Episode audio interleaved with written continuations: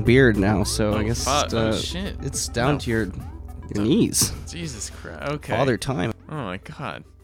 Um, yeah, I guess it's been a little while. It's been a little while, you guys. If by any chance there's anybody out there like Will I Am and I, or rather Will Smith and I Am Legend, just broadcasting.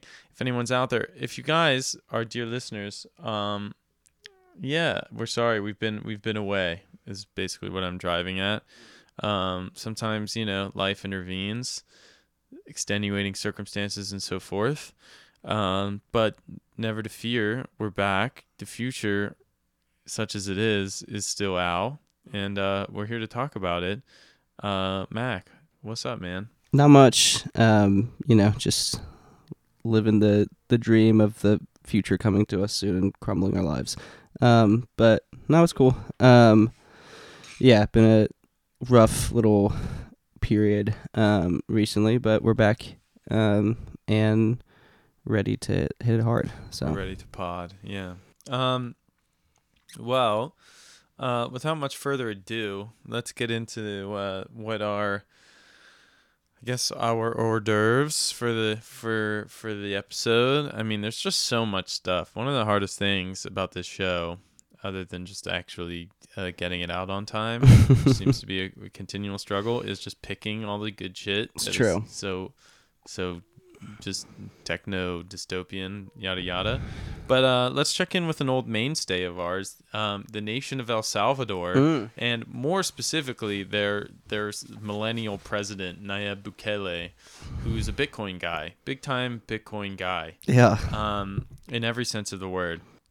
So this was a couple weeks ago now, but um, to much fanfare, uh, Bukele unveiled what uh, is to be the world's first Bitcoin city, uh, funded initially by uh, bonds backed by Bitcoin, and basically they're in the form of this city, this like centrally planned um, city out of nothing. Hmm um, that's going to be backed by these bonds based on this highly volatile cryptocurrency. Um, they're going to make a city that it's not just a Bitcoin city; it's called Bitcoin City. Um, I have a little uh, reading from the from Reuters.com. Um, we have a quote from from President Bukele. He said, "quote Invest here and make all the money you want." Bukele said in English, dressed all in white and wearing a reversed baseball cap. Nice. This is a fully ecological city that works and is energized by a volcano. End quote. Um, I don't know. I just feel really good about that. Yeah, I mean, it sounds That just well. feels great to me. And I'm sure every El Salvadorian is like, things are looking. Clearly, I mean, I love that he's so into it that he's even trying to get ahead of the whole like the argument that like Bitcoin Bitcoin's like adding to climate change because the energy shit. He's like, no, we're um We're doing. we're self sustaining. Um, yeah, we have a volcano. We're harnessing magma.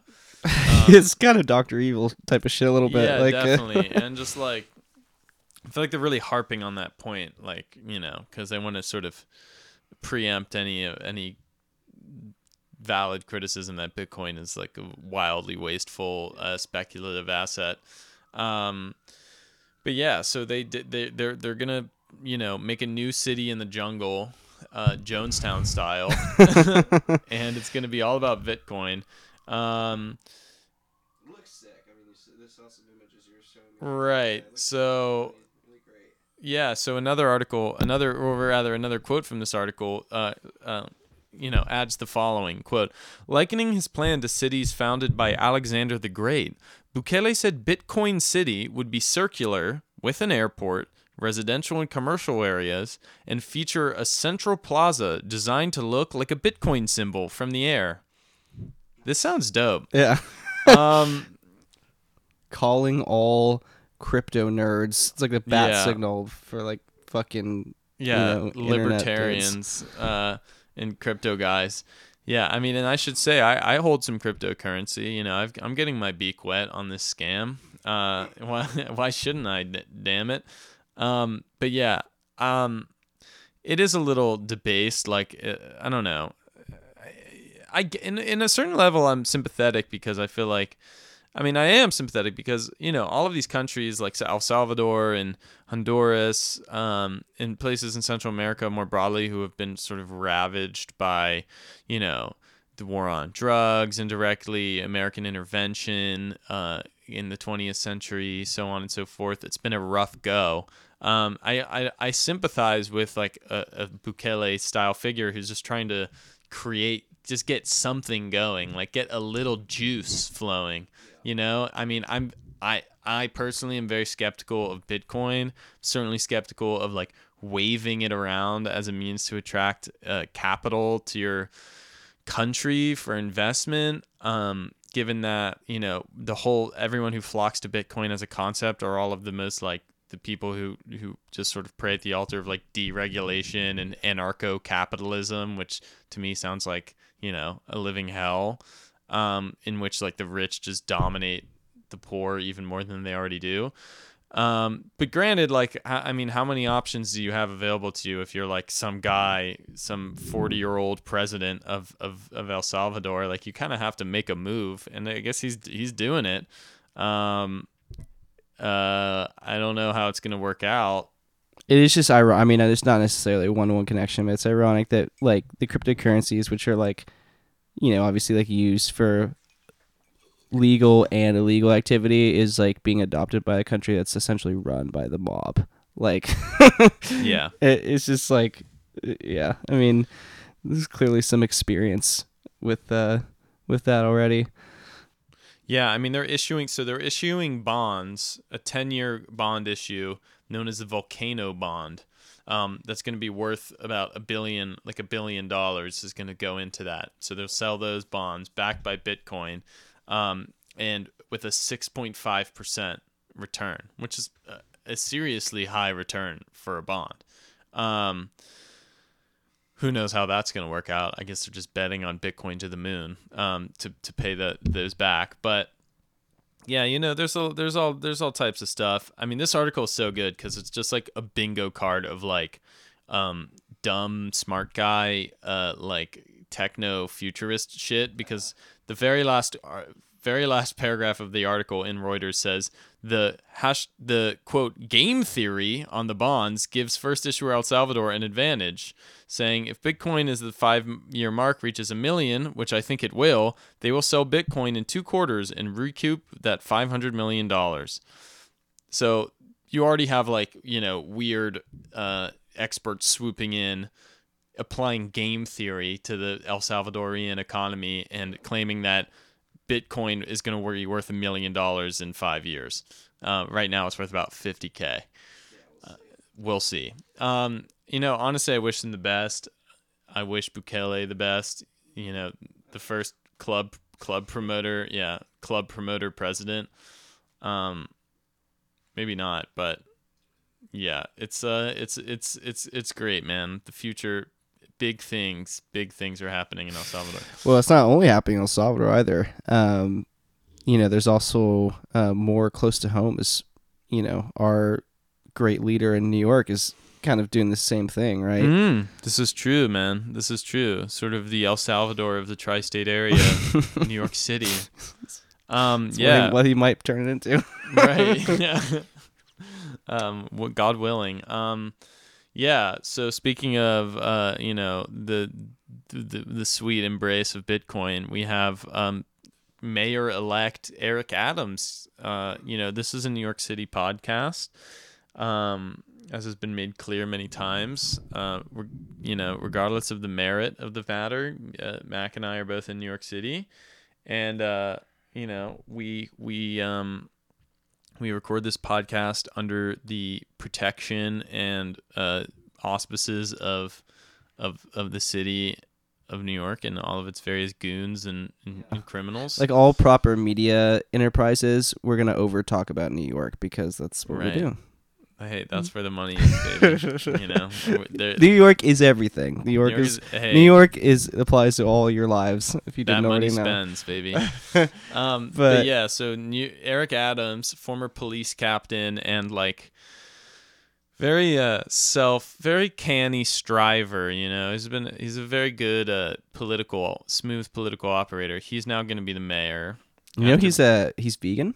He's vegan. He also he's a weird fucking guy in like an interesting way. I mean, he's like I'm kind of intrigued by how weird he is. He also said that he said this in in during the campaign. He was like would there in response to a question, I don't even know how much it had to do with this specific detail, but he said he plans to retire to Israel and to move to this is like a fucking black non-Jewish guy from New York. He's like, I'm gonna move to Israel when I retire, and you know what? Not only that, I'm gonna move to the Golan Heights, Really? which is literally like a highly militarized, like annexed portion of Syria that the Israel has been occupying for like since the 80s, I think. And he's like, "Yeah, I'm gonna move there.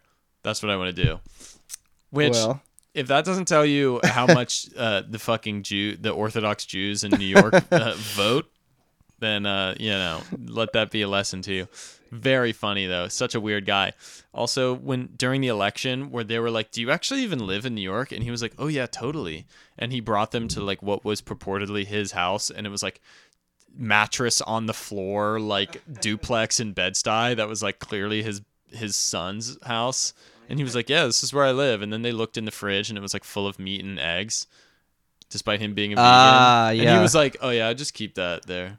That's funny. So he's Yeah, a I heard total crank. But There's some story of like that he I forget what he was uh, he was like saying that he was like going blind or some shit and that like his doctor was like you're going to have to sur- have surgery or something and then he like went really down the rabbit hole of like not just the vegan but like kind of like the um they were like adjacent to the Hare Krishnas like the people who are like super into like the Oh. no oils and stuff like the like the really um like like a Jainist or something. kind of it was it's like the spiritual type of sh- shit around like um like the toxins and foods he's like really bought into that stuff and um w- I listened to an interview where he Yeah. went hard on all that uh, which How can you be mayor of New York if you won't eat a one a dollar slice or a bit a dollar slice on uh it's true on Avenue A, or a bacon egg and cheese, yeah what do you or chopped cheese? Basically, all of the New York institutions, culinary institutions, are off limits to you. Nonetheless, you can only eat at the many popping vegan restaurants that serve you. I you know, dude. We've truly eight dollar fake eggs we've passed through the veil where we we finally have a Sweetgreen a Sweetgreen mayor. Um, it's true and he's a black dude that is like from was he from what part of New York is he from I think he grew up in Brooklyn, It's and he was so- a cop in Brooklyn for a long time in like the '90s, doing like, you know, such a weird combination of things it's But- very strange. I mean, uh, clearly a lot of wires have been crossed, but um, why are we talking about Eric yeah Adams? yes sorry No, folks. I mean he's a fascinating figure. Um, made more fascinating by the fact that he is also a fucking crypto king or wants to be. oh, he's a crypto Right. guy. Yeah, of course. I mean, right, right. If you listen, if you remember, uh, and if you've been listening faithfully, we we talked about another crypto mayor. this is honestly a, a phenomenon that is worthy of tracking. Where it's just like mayors get into power in big American cities and like figure like, so what can I actually even do? And it seems like one of the things that just make one of the few things that makes it on the short list is uh cr- crypto. and then they're like With yeah, the let's do- question mark. with a question mark. these old dudes in their 50s doing crypto yeah well we talked to was- i think this one is maybe even the last episode the mayor of miami francis suarez Yes, um, who is also a he's also player. a bit of a Um, crypto Chad. I mean, I will say Suarez and Eric Adams are both like older guys who are like pretty buff and, and handsome and are like just embracing the crypto swag. Yeah, I mean, Um, Suarez famously has been like he's not just crypto, but he's been like super into like all the tech companies coming and stuff to uh, invest in Miami. And then I think this was several like a month ago. Eric Adams, after it all being official, like uh, responded to a tweet um, to Suarez saying that like he was gonna take his. He was like, "I'll raise you," you know, all of the like crypto, you know, business interest stuff. He's like, "I'll actually take my first three paychecks in Bitcoin." Um, which like if your listeners are like, "Can a mayor do that?" The answer is n- no. No, they cannot do that. Legally, you cannot just like take another form of currency as your payment. Yeah, or Um, be paid in like a speculative asset. Right. you can't like well I think I forget which article I was reading, but they basically brought that up because they did pass that law um really early on in the country's history because people were trying to like get paid in like oil and shit or like paid in like other resources and they're Mm. like no kind, yeah. you have to be paid specifically in like a US tender like in a dollar um bullshit, man. bullshit but uh but yeah so he was he was that and then like someone you know reporters were asking about that and um he had to kind of come clean and be like no actually like I'll get paid my normal salary but then I'm going to convert it into bitcoin. Um like okay whatever. But then he's like been riding the train even more because he's been saying that like New York needs to be a leader in um bitcoin education. Um he didn't elaborate what that means or like uh, when you would do that but he's like yeah like we want New York to be like the big innovation hub for cryptocurrency, a big innovation hub for Bitcoin, um, and like also like be teaching it to like our fucking middle schoolers and shit Um, instead of like civics or like you know make it where you don't have to have metal detectors in classes and shit. We teach them fucking crypto. basically it's like we're gonna teach them how we're gonna teach our kids we need to redirect energy and focus into what really matters which is teaching your kids how to do scratch offs uh, and you know play the powerball.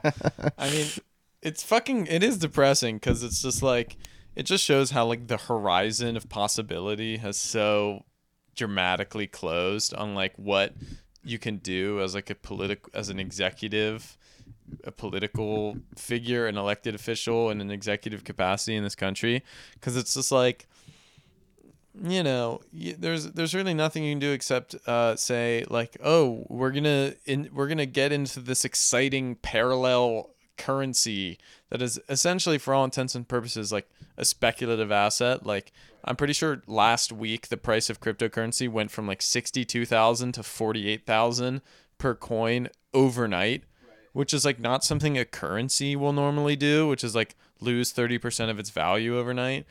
Um, which is all to say that this is just like a place for like people with more money and companies and individuals and just trying to make money off their money. And there's very there's fewer and fewer sure ways to do that. And now you have bitcoin as a means of doing that.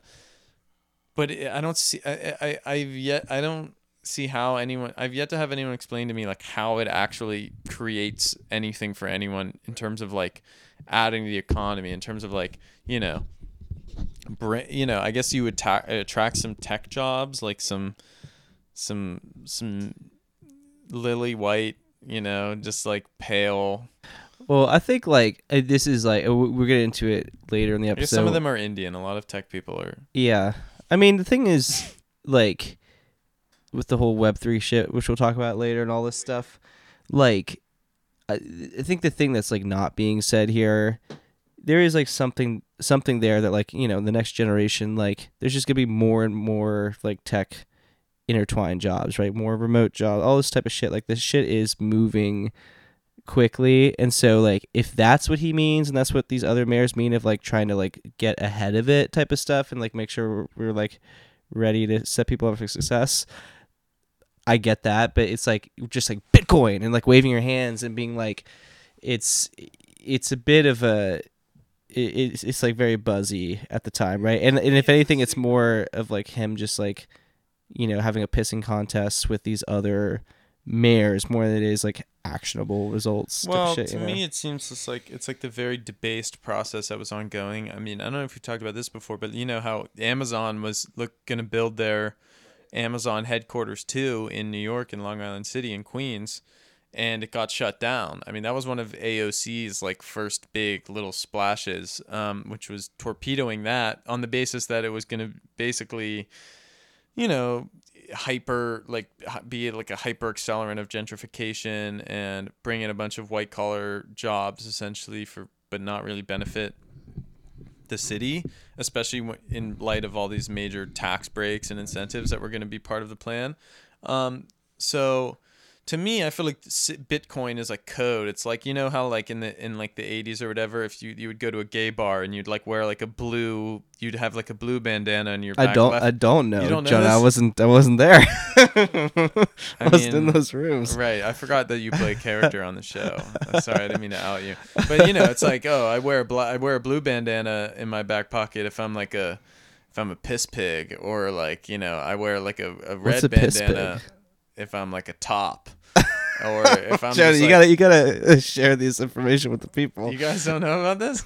no one knows what piss pigs are. No one knows what shit I donkeys. d- what, like, absolutely what- disagree. Well, I don't know what a shit donkey is, but listen, there's a lot of uh I think we have older people that listen to this show. Well, they will know what I'm talking about because listen, the the gay community has been very inventive, and they also have a knack for uh, you know organization and delineating uh, sexual proclivities in a way that's very useful.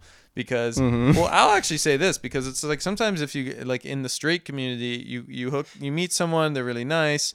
You're feeling the vibe, and you're like, "Let's go, let's go, let's go to bed. Like, let's go home." And then you have no idea what they're into. Like, they may be into uh, furries or, or clown shit, or you or want to hit you with a with a piece of uh, with a piece of like agricultural equipment, but you have no way of knowing that because you don't know because you were just talking about Marvel movies the whole time. But the gay community pragmatically was like, you know, oh, I'm like a I'm like a flip flip bratty otter pay pig. And everyone, that means that What? means something to someone else. and then you're like, okay, cool, like nice to meet you, but I'm not really into that. Or, but anyway, yeah, I don't like it's otters. definitely a thing. Well, you know how the thing like, uh, listeners, I'm touching my left ear right now because I have a little. Uh, my left ear is pierced, and I'm sure you remember. It's like, oh, if you pierce your left ear, that means you're gay. Right. If you pierce your right ear or, or whatever, it's an extend. It's an extension of that.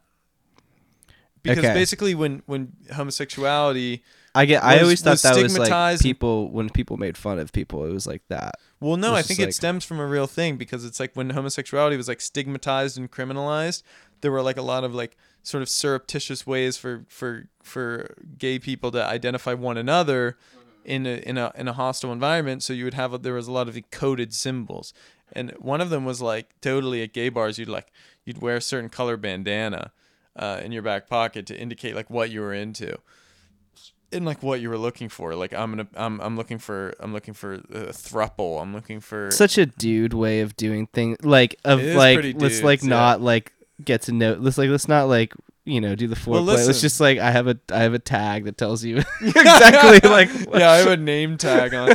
Yeah, I'm just wearing a sandwich for. No, No, I no, offense to anyone, but it's just no, it's, I mean that's what the beauty of I think the, the gay community too is. It's like it's very practical. Like I've said, I don't know why. Why did I bring this up? Um, um what were we even talking about? Eric Adams wearing ban- otter bananas. Um no, we Uh, oh, right. Okay, so I feel like crypto saying crypto crypto crypto like being the new crypto mayor is the equivalent of wearing like a bandana in a cruiser bar in the 80s and just so saying that like signaling without explicitly saying to all these tech firms that like yeah i'm going to give you fat tax breaks and we're going to have like a, a loose regulatory environment and business friendly uh you know uh vibe here so you can come in and build your gigantic um you know headquarters here and import a bunch of or, or you know hire a bunch of people and create a bunch of tech jobs and you know let the actual sort of underclass just like wither you know as has been the case in San Francisco and Palo Alto and all these places where this has been happening for some time sure. right Yeah, well, I, yeah, I, I agree. There's definitely a lot of that signaling. I think what's interesting, and then we can maybe move on. But like the what's interesting, someone pointed this out that that like the crypto exchanges and some of the crypto companies, but also like just financial services, like fintech stuff in general, like have been raising a fucking lot of money in the last couple, like so much money in the last couple of years, but they don't really spend it on a whole lot of stuff, like which is why you saw like um the Miami um Dolphins or something like the stadium just got named by that like crypto company, the one that beat out. Bang Bros. Um, Oh, we, were we were talking about that. Which that there is was the like Bang Bros Stadium? it's one of the Miami ones. the Staples Center. Staples Center's- Crypto.com. yeah. cri- okay. Yeah. which is in which was LA. it was like many hundred million dollar thing. yeah. Um. And like, but and that's, that's, like, like, an iconic stadium too. I feel like the Yeah. Staples Center is like now it's just crypt. Yeah. Crypto.com. Stadium. See, you should. It was was it Bang Bus or Bang Bros? That was the one that w- that was I like think it was potentially Bang Bros because I Ba- think Bang Bus is owned by uh, Bro- yeah. uh, the other. Okay. Naughty yeah. Dog Studios. Okay. uh, well, Naughty Dog I'll have to check my the- flow chart. we we have it, people. But uh, yeah, it's up on the wall actually. uh, but no, but like there's there is like basically they're spending money on a bunch of like physical things now. Like they're they're buying like teams or buying like yeah, fucking like assets. yeah. shit assets. Yeah. Um. Which Although I feel like Um, buying naming rights is really advertising more than anything, right? yeah, I mean that's true. That in that case it is, but they are like buying other firms and like there's a lot Yeah, of yeah, yeah. purchasing going on. Um. So you know, crypto right now is this like very intangible thing in a lot of ways, but like some of these financial services companies that are in the general like crypto thing, I feel like are bulking up and like kind of sooner rather than later, like we're gonna kind of open our eyes and realize, oh, they like own all these real things. You know what I mean? Like, um, and essentially they're just like big tech companies, like big crypto companies that like are super powerful. You know what I mean? Yeah, I mean it's Um, interesting. it's like a financialization of what was heretofore sort of a tech thing. It's like hardware or social media, um, in which is or which is effectively software, I Yeah. guess. But now it's sort of like becoming, you know, it's like a it's financialized. It's like Yeah. It's way more Wall Street than Silicon Valley at at a certain level.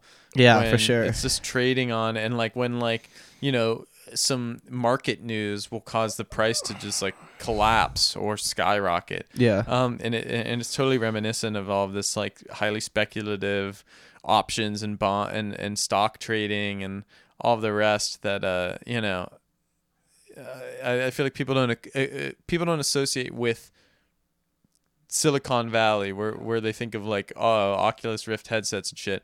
But really it's I think it's it has always been somewhat substantially intertwined. I mean all of these big companies have always usually had seed funding and stuff. Um, but now it's becoming more and more explicitly the case. You know what I mean? I think it's yeah, I think more explicitly the case, and there's like a bit of a shift. I mean, like I think it was yeah two days ago yesterday, there was um this big like it was like the first big congressional hearing about crypto, and they had like you know a bunch of the big names there who are like in charge of like some of the exchanges and other places, um, and they were talking um to one of the commerce committees like people and it struck me that like I was listening to it just to see if I was going to cover it and like I felt very out of place because I've listened to a bunch of the hearings for years with like the tech companies but like the way they talked about shit and stuff um was completely different like you were saying is what's more f- like Wall Street type of talk um and like way more um it, it, it didn't have the same pace or like the vibe or the thing that like the tech com- like the, the tech companies we talk yeah about talk using all about. this like sort of like um quarter zip jargon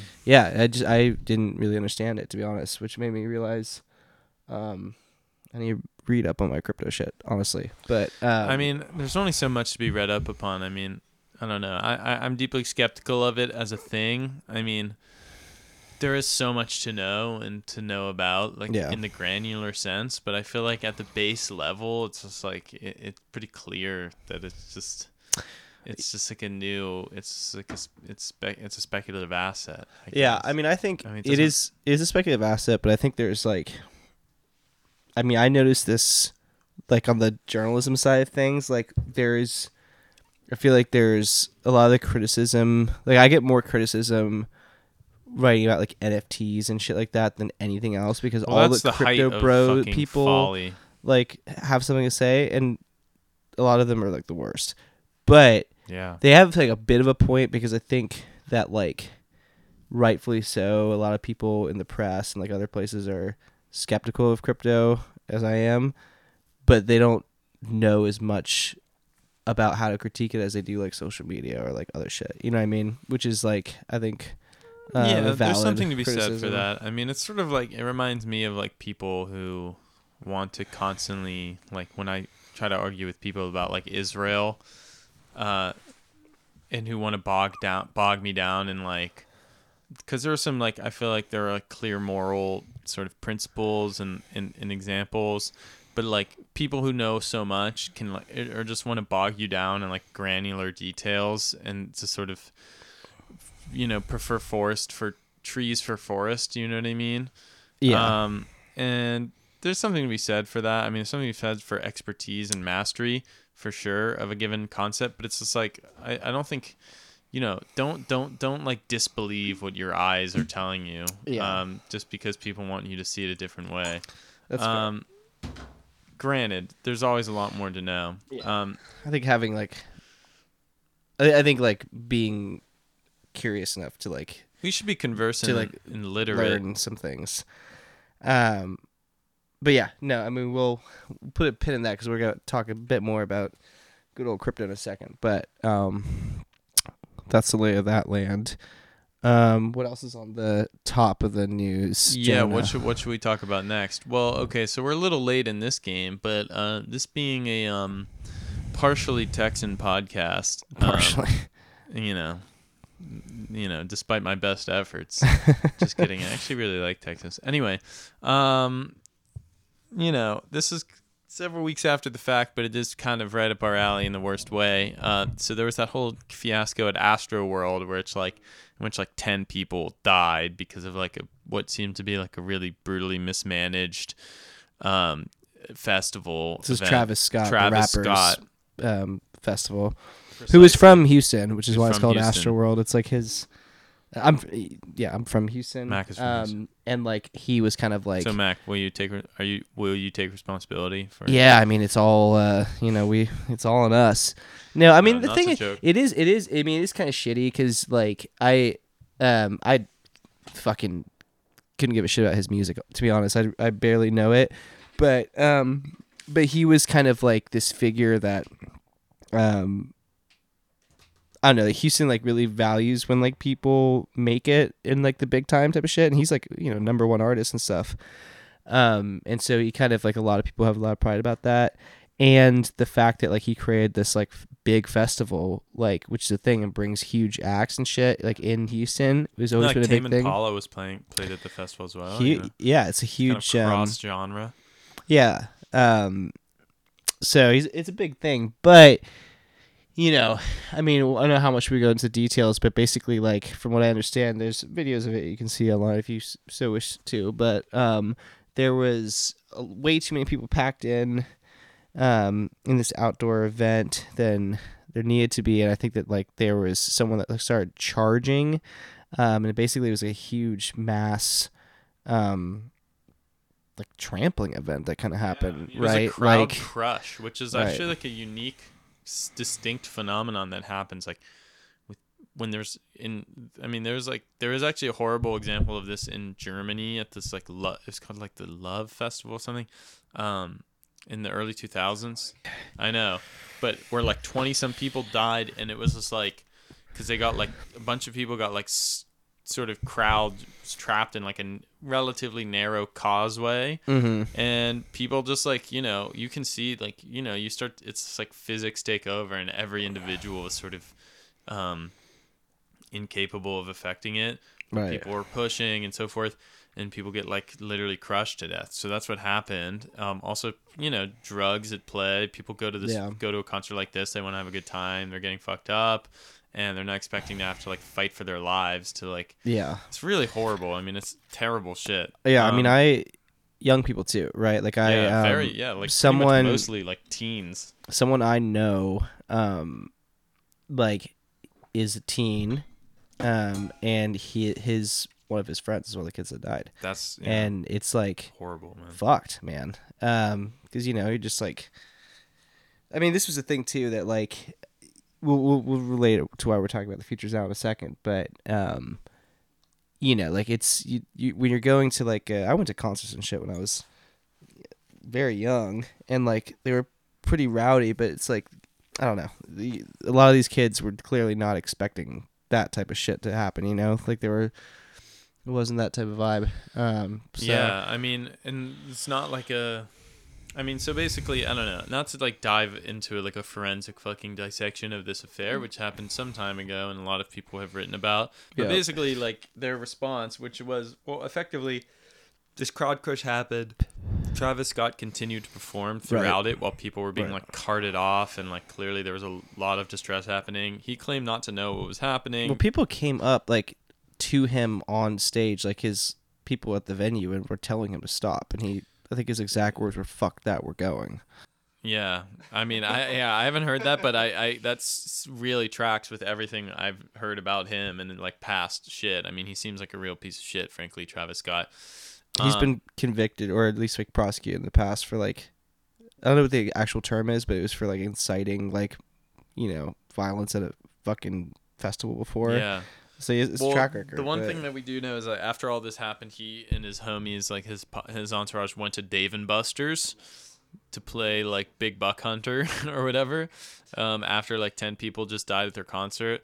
Um, and anyway, what's Future is out about this is that like in, in, in by means of uh, you know restitution to the victims, he partnered with parasitic online therapy service BetterHelp and was like, "Hey y'all, like if you watched your friend uh, you know, be crushed to death at my concert, you can get a month of free online 30-minute therapy." Um, and BetterHelp promoted it as like, you know, it seemed like a very so basically, you know, okay, so so what's the deal with this? Like I guess better explain what BetterHelp is Right. too for like people who don't know. it's Right. basically just like, you know, it's like an online sort of quick like, you know, it's like if you've had like seen like Hims or like Roman or like these sort of or like uh capsule or like uh, Oscar, all these like quick new health healthcare startups that like promise to connect you to the healthcare that you need in like a quick no frills way. It's basically that where you get linked up with like a therapist who um you know online you do it all through video and then like you know they can presumably become your therapist but it's very scant i mean i don't know in my experience like in the experience of people i know who've used it it's just like You used it for a little bit, right? yeah, I've used Yeah. it myself. Like I, I went to try to find a therapist on there. It's just like talk to some people, um, and it was very much like, you know, oh, that's cool. Wow, crazy. Um, okay, our time is up. You have literally like, oh, because um, bear in mind, like, paying for what you pay for, you get like a one. At least in my experience, you get like one session every two weeks. It's like 30, 45 minutes max. Um, with with some therapist who's like over it was like a couple hundred bucks a month, like 200 bucks a month. I mean, it's way cheap. Maybe uh I think it was maybe less. Maybe it's every week. Maybe it was like 30 minutes a week. Um I mean, I, yeah, it's uh, the my the my main takeaway though, I mean, anecdotally, it was that like it seemed very like I was like taking up someone's time who was just like this was like literally this is actually literally true. She's just like eating her lunch um on our video call cuz she's like, "Oh, I hope you don't mind that I'm eating. Like this is the only time I get." And I'm like, "No, you're fine." But she's just like literally eating like tuna salad and shit. So it's just like okay, and like fine. No shade, whatever. It's all good, but it's just like very indicative of like the the, the moment, you know, where it's just like the best you can do is just like some wedged in teletherapy on some therapist's lunch break. Um, and then not not to mention the fact that BetterHelp has this group has they've they you know they struck a deal with Ariana Grande um, after she was I mean this was genuinely a horrible incident. A couple years ago there was that horrific suicide bombing in Manchester at an Ariana Grande concert. This was in like 2017 I think but it killed a, like several, like almost like a dozen people. It was like a bunch of little girls went to go see Ariana Grande, and there was like, a, yeah, it was genuinely nightmarish. Um, but like Ariana, you know, BetterHelp was like swooped in and like did a partnership with them. Um, and so people. Well, they're also yeah, they're also like famously. If you listen to any podcast, they're like they've like them and Casper have like just dom. They're like one of those companies that's dominated the like podcast. yeah, they're like, we know if you're listening to podcasts, you're You- depressed. yeah. um, Jonah, maybe that's a good time to take a break and uh, uh, have a word from our sponsors. Yeah. yeah. And so, uh, who was our sponsor? Oh, right. Um, better help. um, yeah, I mean, they, they really have kind of. Um, you know, I wasn't. I didn't think about it too much until recently when we were prepping for this podcast. But I had. Um, I knew that like there was a bunch of because I'm a sicko. Um, and I listen to a bunch of podcasts all the time. Um, and I always knew there was like advertisements for mental health shit. But I, for whatever reason in my head, I thought there was like a bunch of them. But then I, I started paying more attention. They were all better help, at le- at least from um, the stuff I've seen. Um, and yeah, they've like very much we've talked about before, but like the way I look at it, it's just like it's like the gig work version of gig economy version of, um, you know, therapy and mental health stuff, and they've like really, like kind of. Uh, become the big player or like the one that's like at the top. Um, very much so. And people were like criticizing them for like, okay, within two days of this like sort of mass casualty event, they've like partnered with Travis Scott, who, let it be said, also partnered famously with like McDonald's to be, make the Travis Scott meal, which is just like a, a fucking burger and fries. Like, what the fuck? So he's just like clearly someone who's just like willing to like kind of pimp his name out for like these corporate sponsorships. He doesn't give a shit. Um, it's uh, what was I gonna say? Well, yeah, but that's a, a part of it you were mentioning before too. Is that like the what's on sale? I guess is like it's a month of free trial, but that's kind of like essentially the same promotion you would get like with a code for a podcast or something. You know what I mean? Like there's nothing. It's like it's essentially him just being like, okay, a bunch of people are traumatized from my Yeah, event, but enter, like here's a code like Astro inter, World Astro World Death Event in 2021 to get a month of free BetterHelp.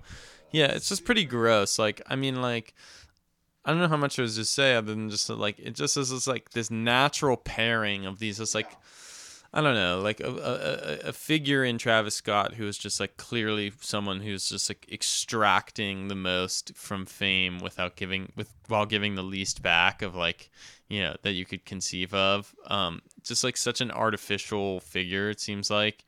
Um and then pairing up with this just like gross so like tech company that's profiteering off people's just like genuine agony and and and uh confusion and like this you know in their lives to yeah like connect them to under underserved like or rather overworked therapists and then take a percentage and then sell their data which they do do. Yeah that's the that's i mean that's what i was gonna say is like it's i'm the first person to be like there should be a better option for fucking better health option for for fucking therapy? Like it's that like let's not let it be like dismiss how legit therapy is a fucking huge racket as it is.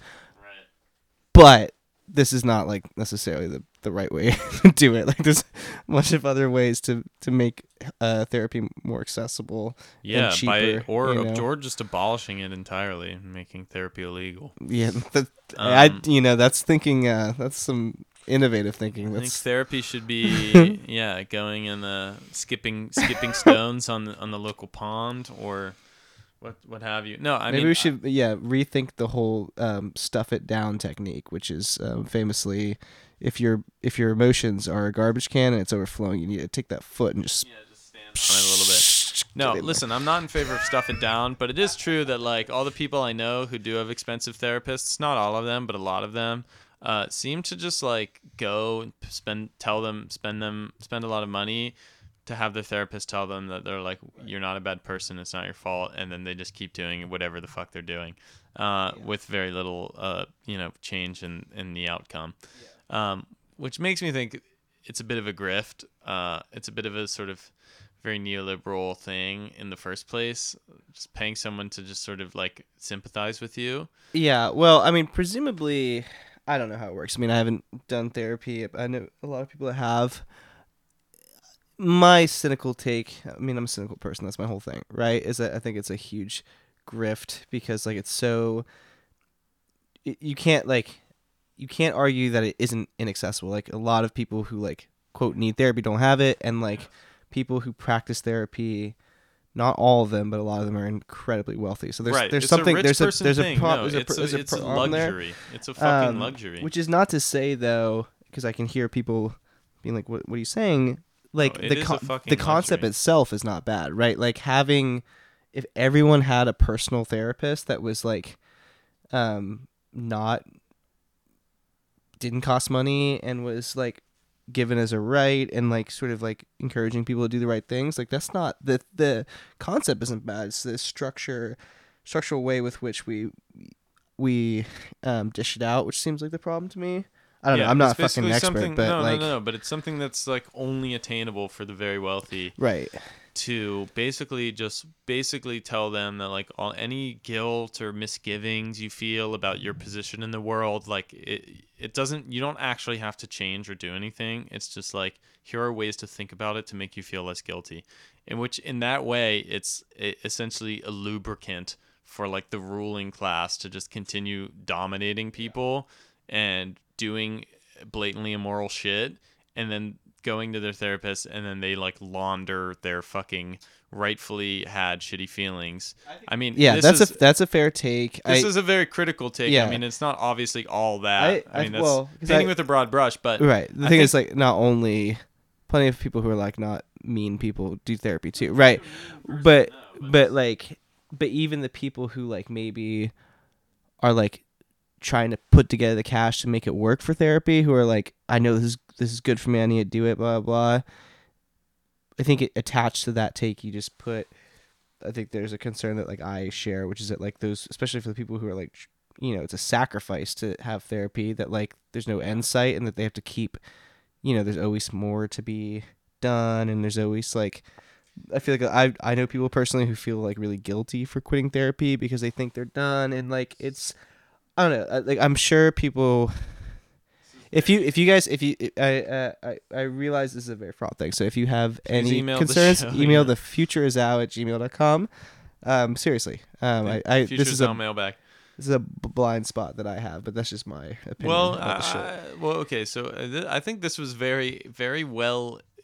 Uh, I think one of the best critiques of therapy, um, in recent time in memory is the show The Sopranos, where basically therapist and patient in Dr. Melfi and Tony Soprano are both fucking narcissists who like sort of I mean, and I'm not saying like all therapists are narcissists or anyone who goes to therapy is a narcissist. I mean, I think we live in a very narcissistic culture, and I think one of the things that therapy does, in writ large, is people who have a conscience or have like a well-developed sense of empathy will naturally feel bad living in this world where you have to like step over dying people on the street to go to your fucking job and shit like that. It makes you feel bad. Like there's no way it doesn't. Like and if you are and i think that actually means that you have a, a developed sense of humanity and you are a good person but what therapy seeks to do is to essentially say no it's fine. Nothing should change. You don't really need to do anything different but like here are better ways of thinking about this so you don't feel bad. I think yeah, I mean I think some some is. I think others Yeah, I think I think that's the case for some, but some are also like trying to be more um dig deeper into like all the roots and that type of stuff. I don't know. I I'm speaking a bit out of a turn. We're out over our skis here um, at the Future's Out, but um, I mean, I, I still I still broadly think that therapy is a I- bit I of a think- grift, but and I think this is a, your- the to- hyper okay. grift. to your point though because i think there is a there is a good point there which is that like um therapy is like especially people needing therapy on a mass scale is like a pretty it's a modern man phenomena right it's a modernized thing and um it's presumably in the future that we're getting that's like you know silicon and shiny, but kind of like cyberpunk at the same time, like it's only going to be more the case that like people, um, you know, feel fucked up. Like it's like Right. there's a bunch of research that shows that like you know even just with like social media stuff like people who are like the gen zers are like way more fucking depressed now than we were and we were way more depressed than the other one like it's getting worse and so um it's worth talking about because like one way or another there's either going to be a bunch of i'm sorry this is going to be blunt but a lot of like 30 year olds killing themselves in 10 years or there's going to be a lot of people doing better help or other therapy so we kind of got to pick what I don't know. how we're gonna how we're gonna do this shit, right? Because we got a lot a of choice, depressed no. people that we're dealing with. Is like, what what's what are we gonna do with all these fucking I don't think the people? choice is that clear cut because a I don't think doing BetterHelp having having done it myself. or doing like a therapy. I just mean like, I know. Well, when I did. BetterHelp, I was like, well, uh, uh, I want to kill myself more because I just spent three hundred dollars on some bullshit of, of some lady in New Jersey telling me to make a list of my feelings. I'm like, bitch, LOL. I, have done, done, I've done, did that. That's why I. That's why I, I. What's what I brought to you. Um, which is to say that I think like shitty therapy and mental health services doesn't go doesn't do much in in really helping people, especially when it's deeply, deeply like commodified and like a private startup that's just trying to like get more and more people in under their auspices, um, rather than like help people in any specific way. But fair enough. I mean, I also think there's something to be said for the fact that people have always felt sort of bad and rough, and the world is pretty bad right now and seems to be getting worse in a lot of ways. But we're also being taught to co- to like um, pathologize everything that happens to us, and every time you feel sad, that means it's just like a mental you have mental illness, and it's just like a big, big you know deal and something that you can't really be squashed, and it's just like.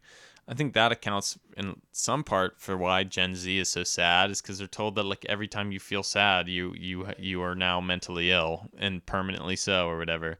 Um, I think there's something to that. I mean, I've I feel like in the Gen Z people I know, they're way more ready to like self-diagnose. yeah. Um, well, there's this like there's this like concept re-emerging concept of like inherent trauma of like this is not this is this is a legit thing I've heard said. Non-ironically is that like you know people have trauma from being born and like you're kind of always dealing that's with very. Freudian, and and like um, that's. I think but it's coming back in yeah I, But that's I- different. I That's think sort of it's coming back concern. in vogue um But that's that's doesn't really help anything because that's just literally every single human being. right So but it's- it's this sense that like that that's the ultimate trauma. you could just like you know i don't know there was a there was a good piece in harper's recently that was poking ill at all the increased like looseness with the word trauma that is like Mhm. used Yeah, recently that that's fair. um and that was part of it um but yeah i mean i guess um we just have to like sort of regardless of whether or not it's like what we would call like i don't know leg- le- legitimate's a really fraught word but whether you call it something that's like what you necessarily empathize with being like mental health like there's a lot of people who are increasingly struggling in the real world one way or the other more than they were in the past and probably will be as like we get like more fucking techno infused and shit um maybe so But I um, think a lot of shit is just like the life being hard and life being unfair, which is being pathologized in a way that's really not.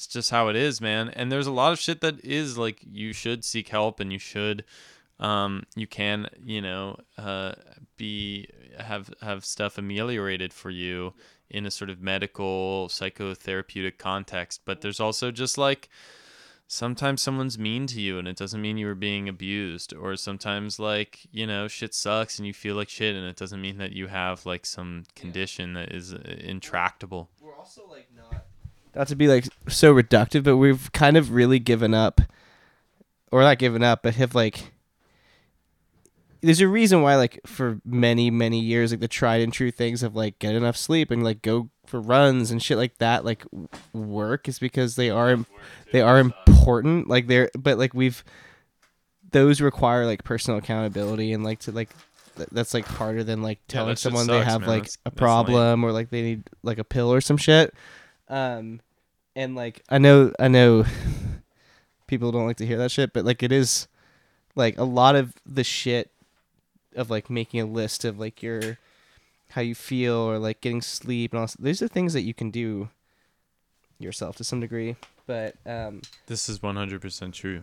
um, but that's just my opinion on it. You know, I think um, I'm all Okay, about people can doing I- th- therapy. Can I they want. propose an alternative Sure. um, thing you can do when you're feeling bad Mm-hmm. and the world doesn't seem to make sense? Uh, drunk driving. Listen, folks. Sometimes You when, heard it here when you're first. feeling low, when you're feeling low, and there's just nothing around the nothing in the world can console you. How about it? Just tying one on and getting behind the wheel. Grab one for the road. One for the road. Um, you know, it's uh, funny is I. I I um I won't say who, but not apparently not too long ago before we were born, but it was still like a common thing at like house parties and stuff to be like, "Do you want one for the road?" Which I was like, it's insane. yeah, that was- like like make you a little cocktail Um, drive home. Yeah, Um, something something to keep you company. I mean, I actually remember reading something about there's a county in Georgia Mm-hmm. where it's not illegal to have an open container in your car, whereas like it's illegal to be over the legal limit for alcohol while driving, but you can still like have an open beer. Um, Interesting. because it's just so rural that people are driving a lot, long distances, and it's boring, and you want to crush a few beers because you're just driving for so much time. And then also go figure, like the rate of auto, like auto vehicular deaths is like quadruple the national Really? average. So it's pretty cut and dry. Yeah, well, a lot of those rules are like uh, we'll get to why we're talking they about in a suck, second. man. But like in uh, famously uh, for all you um, for all of you uh, people who can't afford a therapist and are considering drunk driving um, as a method for your Just mental letting, ails, letting off some steam. um, Texas, as we mentioned before, um, they have really creative um, laws. Um, and one of them applies to like the open container, um, because there's a place really near my old house where you can get a um 40 42 ounce margarita, frozen margarita, big styrofoam cup, um, but it has a piece of tape over yeah, a little the, piece of masking tape. little piece of the ma- lid, yeah. and that's uh, all good. That's that's that's that. ironclad, baby. yeah. Well, I always like the gas stations, right? This is what always got me. Any gas station you go to, you drive through, especially in Texas, because it's hot all the time. Um, behind, between the cash register where the cigarettes and stuff are, and like the line of like junk food, there's always like a big tub, like a big tub of ice, which is ice cold tall boys oh, in they them. actually do like, the ice to cold tall ice boys. cold tall boys, and they're like they like look Penn Station in New York. they like look do that. so good. They're like it's like it's like they look so good. It's They're like when glistening. it, it- it's like when you get that like that last beer from the bottom of the ice Yeah, cooler. It's that but it out. giant and like it's just there in in, in while cars are passing and I'm like okay. yeah, you're like, what's the? But you're uh, not supposed to drink and drive. What's the premise here? Yeah, I see. That's funny. I didn't even know that. Y- y'all, of course, Texas always brings it to the next level. Because like when I when I've been driving in like uh, you know, Ohio and so forth, like you stop at a gas station and there's like the cooler section of tall boys, and it's just like, what am I gonna do with a tall boy?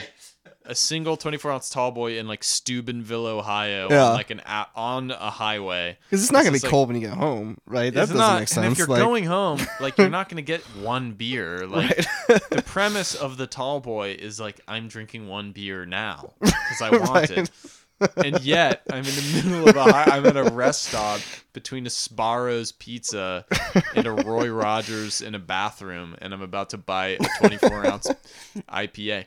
So that's always been I've always like yeah okay interesting. That's just like how much drinking driving is just deeply interwoven. yeah, it's like, But I love that Texas is literally they're bringing fresh ice out into the into the equation, just glistening, Yeah. just yeah. super good. Um, but uh, so I guess the the point we're getting at here, um, if you're sad, yeah drink and drive. moving on. Um, yeah, but um, but if you're sad, drink and drive, and also we have like obviously it's bad to drink and drive. It's the number one leading cause of death of, of um, auto accidents.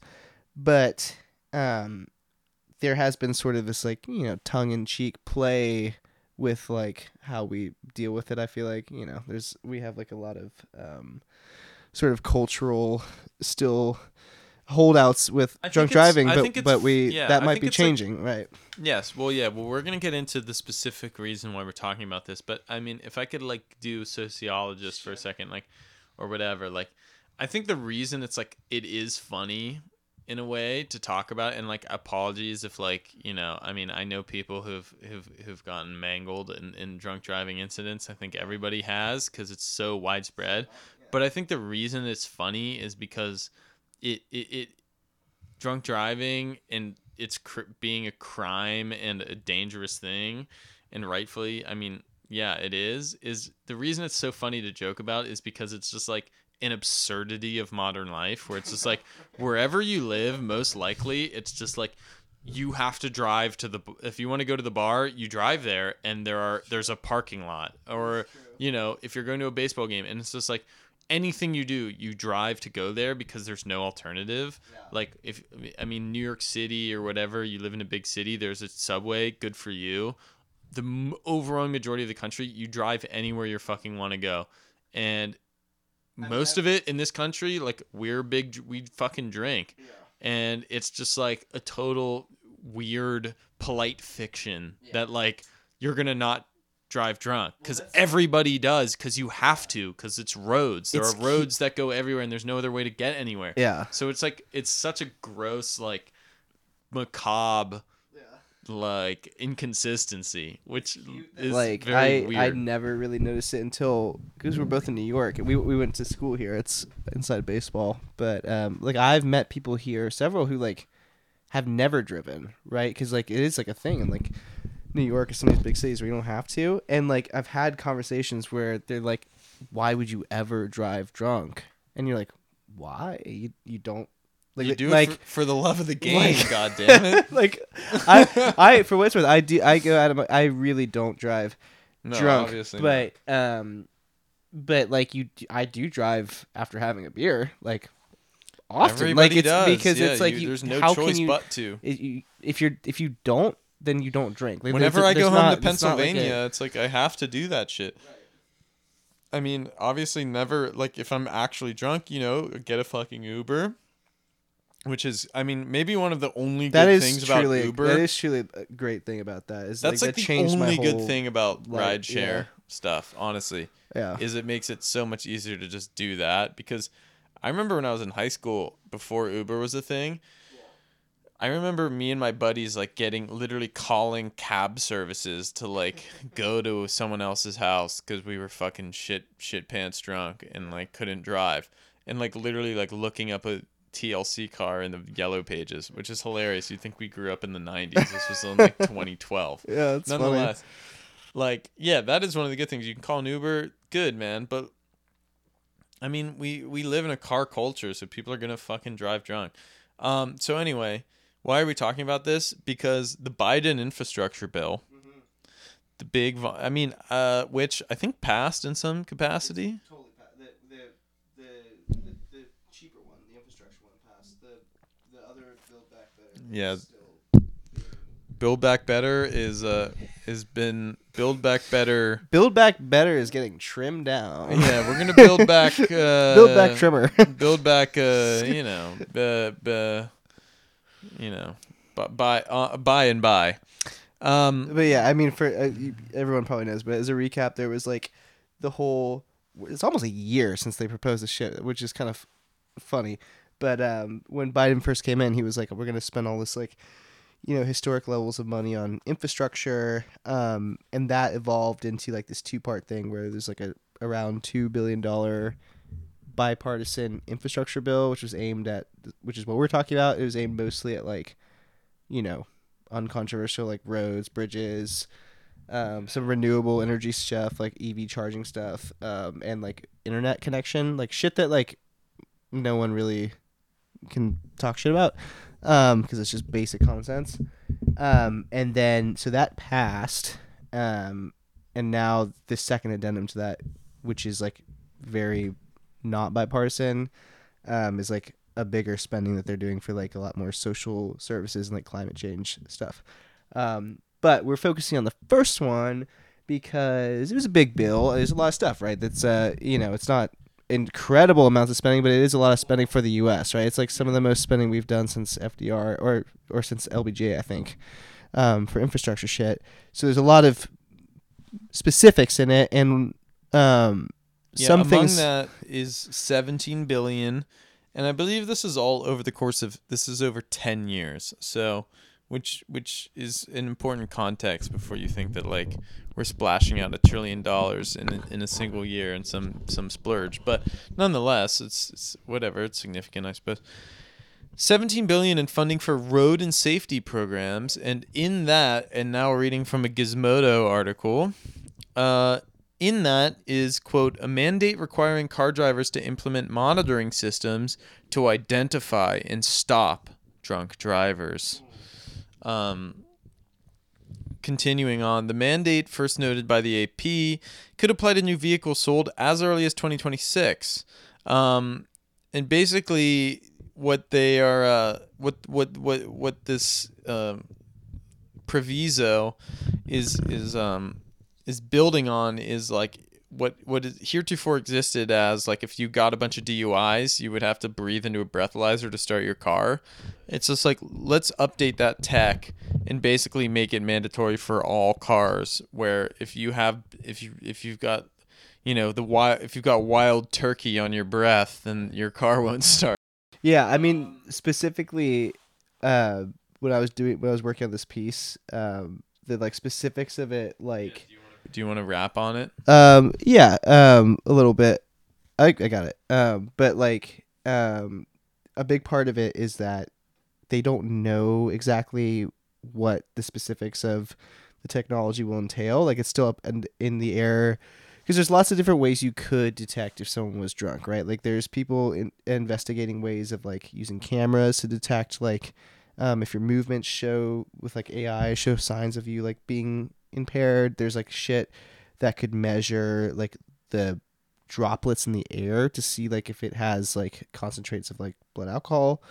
Um, see if you're over the limit. There's like also shit um, that they're working on that's like touch based. So it's like if you started your car, like it would have like a reading of like your um, underneath your skin to see like um, whether or not you're impaired. All to be said that like the idea more than like the breathalyzer which people have is that like it needs to be a passive system, which means that like it happens without you um, needing to be the one to do it. Right? It's like the the idea is that like you can't start your car again on the road without first passing whatever this thing is um and yeah it's it's an interesting thing that they put in there because it's something that like um you know like the notoriously there's this big anti-drunk driving advocacy group called mad, mad. Yeah mad. Um they've Well- been really into this for years but the tech wasn't really there mad is mothers against drunk Mothers driving Against for what Drunk it's worth. Yeah. Well, also this article in Gizmodo um, highlights and name checks what is, I guess, the sort of the counterpoint to MADS, which is MAD, which is DADS, Driver Alcohol Detection System for Safety.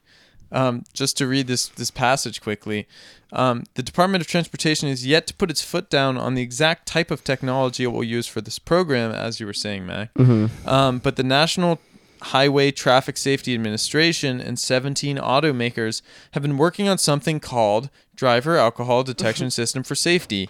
DADS. Dads. Since 2008, DADS is exploring both a breath and touch-based system to. Det- this is exactly what you were saying, a breath and touch-based system to detect whether or not a driver has a BAC at or above 0.08 percent. right So we've got mad Dad. dads. We've got mads, mad dads, dude. mad dads yeah um I remember my dad was mad when, uh, you know, I got behind the wheel of the MDX after a few too many natty ices. Um, I mean, so what's the problem here, right? I mean, that sounds good, yeah, I guess, all right? Good and well, It's, all well uh, and good. I don't know. I mean, I, this was when I was writing the story. This was like one of the things that was like kind of, um, not overlooked, but like it is something that um, the typical like privacy people, um, like civil libertarians and shit, like are definitely worried about it because I think the thing is, um, so dads, what we were just talking about, um, the people who are actually like in charge of doing that, there's like a a bunch of scientists and researchers that were working with it. They actually released their own letter, um, in response, um, you know, this was prior to the infrastructure bill passing, basically giving their own apprehensions about um, actually implementing any of their technology because they were saying that it's still really early, and they were saying that like they admittedly said there hasn't really been enough like thought around like all the you know like where does that data go? Like who gets to see it? Like what uh, how are you making sure that there's not like too many false negatives? Like how are you ensuring that someone has like that you're thinking about like the person's personal interest too if this is like their personal vehicle? Um and these were the researchers that are working on the technology themselves. Um and then you know there's other people as well who have brought up other concerns too. Like one of them is um like we said there's many potential ways of detecting if you're drunk and if you went the camera route which is um this isn't confirmed but i've heard that like tesla is thinking about doing something like this because they have cameras in their front mirror to detect Yeah, now if a you're of cars do now. yeah they use it to detect like if you're to make sure people aren't cheating on the autopilot shit um with their hands but theoretically you could use it to see if determine if someone was drunk and this dude from this dude um this researcher from uh this privacy group he was Probably, dude. he was saying that um you know like a lot of we have all these like biases in AI and like machine learning already that like maybe they would like potentially mis mistake a drunk person for like a disabled person or vice versa right and like that hasn't been thought through because like you know you have like similar movements potentially or um any number of things right? Like you mentioned this earlier that's like um you know if your kid is having a heart attack and they need to go to like the hospital but you're a little bit over the legal limit can your car not start? Yeah, I like mean, this is why this what should- gets to make the call? Like we're getting into this like really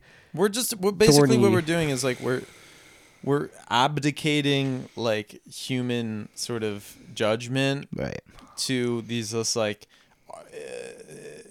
arbiters of of of what can and can't be done. And like in the case of drunk driving obviously a lot of human beings make the fucking wrong call and get behind the wheel w- sauced and kill themselves or others. That's bad. That's a problem. But the notion that you know we could just like oh make it a question of like you you uh have some computer system detect the particulate in your breath and then it will decide if whether or not to turn your car on or not is is so fraught on so many levels. As you just said let's say i am kind of drunk. Let's say i had 3 beers at dinner and then i have to go to the fucking hospital for an emergency or any other number of like extenuating circumstances then what?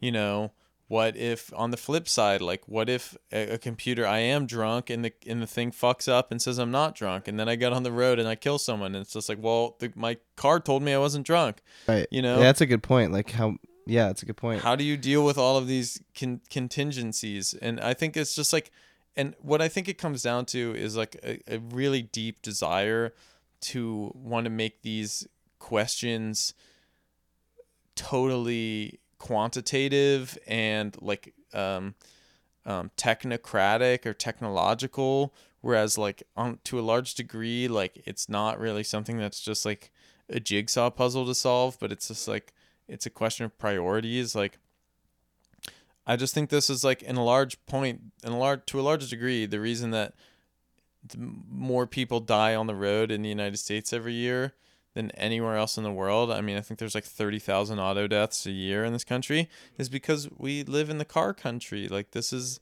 there's fucking highways everywhere. It's we're the car country. And like and we're the drinking country. And go figure, those things are a bit of strange bedfellows.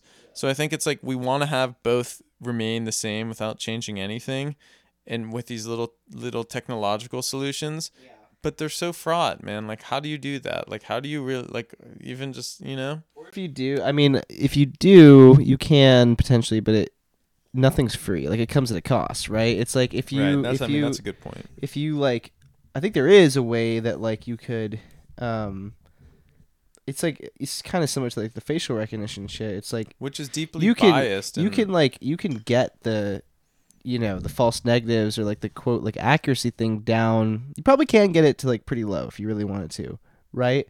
But that isn't necessarily sufficient right? Because like you're you're totally avoiding the other issue of that of that like you're one you're taking the autonomy completely out of the person's hands like no one's making their decision anymore and um you know no one there's no rules about like how that information is being used or what's being done with it. So um i don't know. I think i think it's a fraught thing. It's especially fraught when like um this is a mandate. Like it's it is in there and it was like not really much talked about. And unless they put some change to it there has to be some sort of solution by around 2026 but they're doing this when there's not any real um satisfying technological solution right now. Um, you know, famously, I wrote about this in the piece. Like fucking Volvo, I think it's Volvo. Or someone they have like a uh, concept car that like you can um on the fucking gear selector thing, the gear knob. Um, you touch that and it'll like measure your your BAC. So there's like ways to do it, but like, um, is it? It's just like it, it seems. But then what do don't you do? It's just like because it's just like in many places in this country, it's like it's not even legal to sleep in your car. Like it's literally illegal to sleep in your car. Like you can't sleep in your car in a Walmart parking lot. Like you can't sleep in your car. It's just like it just seems made to just criminalize people. Like it's not good to fucking drink and drive, but like we live in a society where that is just like basically required of you in certain situations. Um barring like and especially if you have limited resources like not everyone can call fucking uber like you know i was just in florida for family stuff. Guess taking an uber th- like you know 45 minutes cost me $150 like that's just not viable. Um and basically i mean it's just very american which is to say like okay this thing that's was heretofore a function of american life but is sort of fraught is illegal and you figure the rest out yourself and fuck you you know what I mean? It's just like giving you no other options. It'd be one thing to be like, okay, now driving drunk is like explicitly impossible, but like here's, you know, I don't know, infrastructure investment or like buses and trains and shit, you know? But there's no effort towards that. It's just like figure the rest out yourself. Go fuck yourself. Yeah, I mean, I think like We're the I agree. booze country, we're the driving country, but like if you put those two together now, like good luck. It would You're going to prison.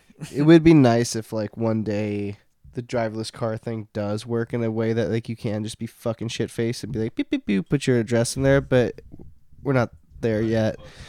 Um so I don't know. I think this is a this is a TBD. I I um, would be very surprised if like there wasn't some sort of like you know legal like filings about this in the near future, but I haven't seen anything yet. So, and like it really wasn't, you know, it was kind of not well publicized in the first place that it was a thing. So, um, definitely something to keep an eye on. But uh, for all you, you know, sad down the dumps people, you're, you may only have a few more years to get your drunk driving in. So Yeah, get it, get it in Um, to take your joy rides. You know.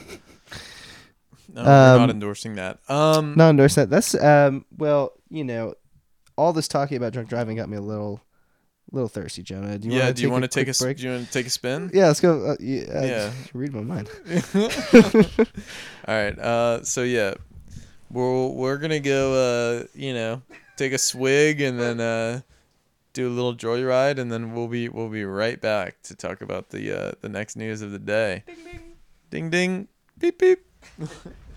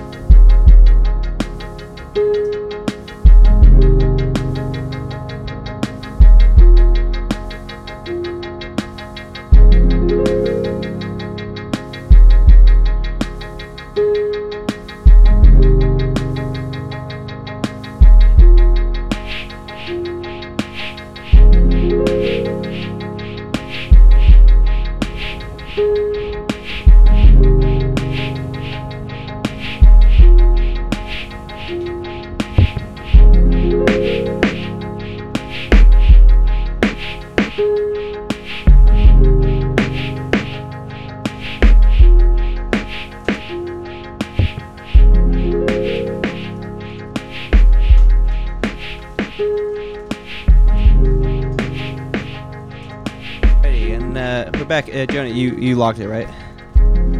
Huh? You locked the car. Oh yeah yeah yeah. Uh, yo. Uh, yo, I, I put Fucked the up. keys. I just no, yeah, kidding. dude. No, I put the keys on the on on the front wheel, Okay, Yeah. good, good, right. and I, I put like a little piece of cardboard, Nice, so you can just jimmy it. cool. You know. Um, yeah, we're good. You left So- one for tomorrow, right? For when I get up. Yeah, you're solid. Yeah, there's a roadie in there for you, obviously. Um, cool. Yeah, that was a great time, man. Uh, I feel good. The wind is in my hair. There's nothing better than when you're drunk driving to listen to Dalton Core's Espresso Tempo. It is, it is truly the best soundtrack to. It is the official soundtrack of drunk driving. Dalton told us to say that, so uh, don't get mad uh, at us. You haven't you haven't listened to um, um, really tasteful lo-fi beats until you've you've done it drinking in a Ford Mustang with the convertible down. Um, ice cold steel reserve between your thighs, uh, heading southbound on I-79. we um we we mentioned this earlier in the show when we were talking about um you know Salvador and uh, and Bitcoin all this type of stuff, but uh, we've got more um crypto goodness for you people. Um, whether you want it or not, it's coming. Um, and you know this is a this is a kind of loose part we're gonna talk about, but there's been some kind of just ridiculous shit that's going on about um this concept or this word called Web three. Web 3. Um, so what is Web three? Maybe to talk about Web three, we need to talk about Web two.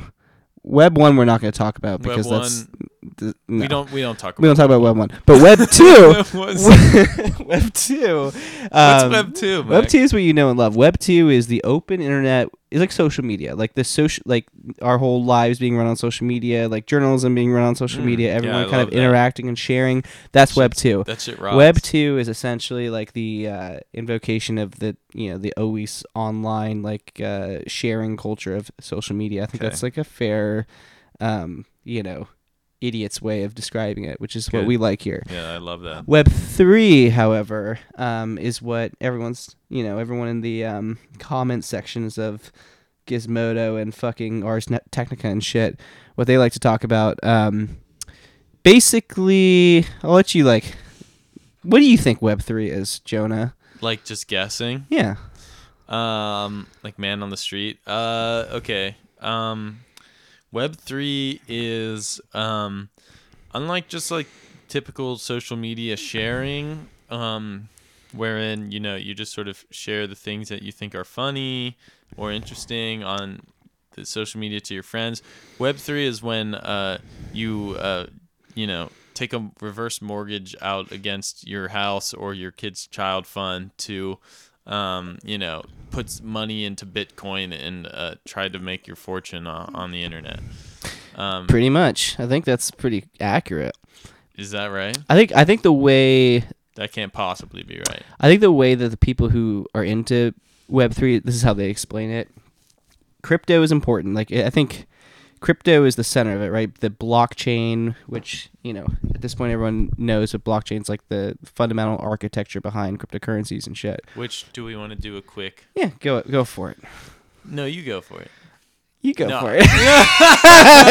no, no, no, no, no. You're so good at it, dude. Why don't you do it? You're just no. Uh, blockchain, as I understand it, is uh, uh, well, Mack. Why don't you go for it? No, blockchain is basically a system in which, um, you know, heretofore you would have like um, me and your computer agreeing on one thing. Uh, and then we're looking at the same piece of information, be that like a bank ledger, be that you know like a sum in a bank account, what have you, or the text on a, on on an HTML page. Blockchain basically uses di- is a distributed ledger. I think is like the the underlying term, wherein let's say there's a hundred people whose little individual computers just all serve as like little notebooks. Um, and anytime anything important happens on for a, a given piece of information, it's it's all checked against everyone's notebook. Yeah. So and it's all viewable too. and it's all viewable. Right. So at any given time, if I want to verify something, this data will be spread across, instantly attainable, and should all be consistent across, let's say, a hundred different people's individually, like privately held notebooks, yeah. which makes it way harder to falsify stuff, um, and um, sort of me and very importantly abrogates the need for like one central player to be like I'm the boss, I'm the daddy. We're all daddy now. That's the great promise as it's advertised of, of crypto and web three thing is that like you don't you know, there's a lot of things that there's inefficiencies that occur because people don't trust each other in a basic sense, right? And like the idea is that here that gets rid of that because everything's out there on this ledger that you can see and importantly the web 3 concept what proponents of it will say is that web 2 was characterized by several big players, right? Like the fucking Facebooks, the Googles that own all the shit and they're in charge. Web 3, like you're saying, it puts the power back in the crypto bro, which could be you and me or anyone else, right? And like you um, potentially, the idea is that like there's, it's less centralized and it's more um, egalitarian, egalitarian in a sense, right? Because um, you can do it. It's all been very like conceptual, but we're starting to see like um, it take place, which is uh, and you know we're building up to it, but um, the real world application of this in like kind of the quasi political sense is there's this thing that's been taking off. It's called um, man, I always forget distributed um, the DAO. What's the DAO, what's the- distributed autonomous organization. yeah, DAO, and then that's what it stands for. Um, basically, uh, I'm gonna say what like I think is a snarky way of saying it, and then we can discuss what a better way of saying it. But it's basically just like a group chat that um has like um like a group chat in the blockchain that you can put money into. Sort like it- it's it's Yeah, just a, not a not group. to be confused with the um, 6th century BC Chinese um, philosoph- philosophical religious way of life. yeah. Um, quite perhaps the exact opposite of that. um, in fact, but yeah, what what what? So the what is the DAO? So if you It's have a, yeah, if you have a DAO, sorry, go ahead. well, yeah, I well okay. Here's what I, here's my rough understanding. Mm-hmm. Um, basically, it's just like a sort of, it's a place of of remove wherein you can have, um, like a, a, purely democratic, um, decision making body, Right. um, based on people's participation by way of, um, like, uh, coins Yeah. that that essentially function as like a you know um, indicators of your of your participation in the system and Yeah. therefore your your say. So if there's like Does that you, make? Is that, me, I don't know if that makes any hundred sense. I think like yeah, hundred percent. I think in a more just for the listeners, like if it's you, me, and like ten other people in like the Future's Out nation, right? Like if we were a DAO, the way it would work is that we would each have a DAO, a, a Future's Out token, a Right. FIO token, right? Mhm, um, mhm. and that like I like token would um, amount for everything, right? It, that token would be your voting token, so it's like everyone would have a say in like what we talk about for the podcast. It would have a say in how we monetize. It would have a say.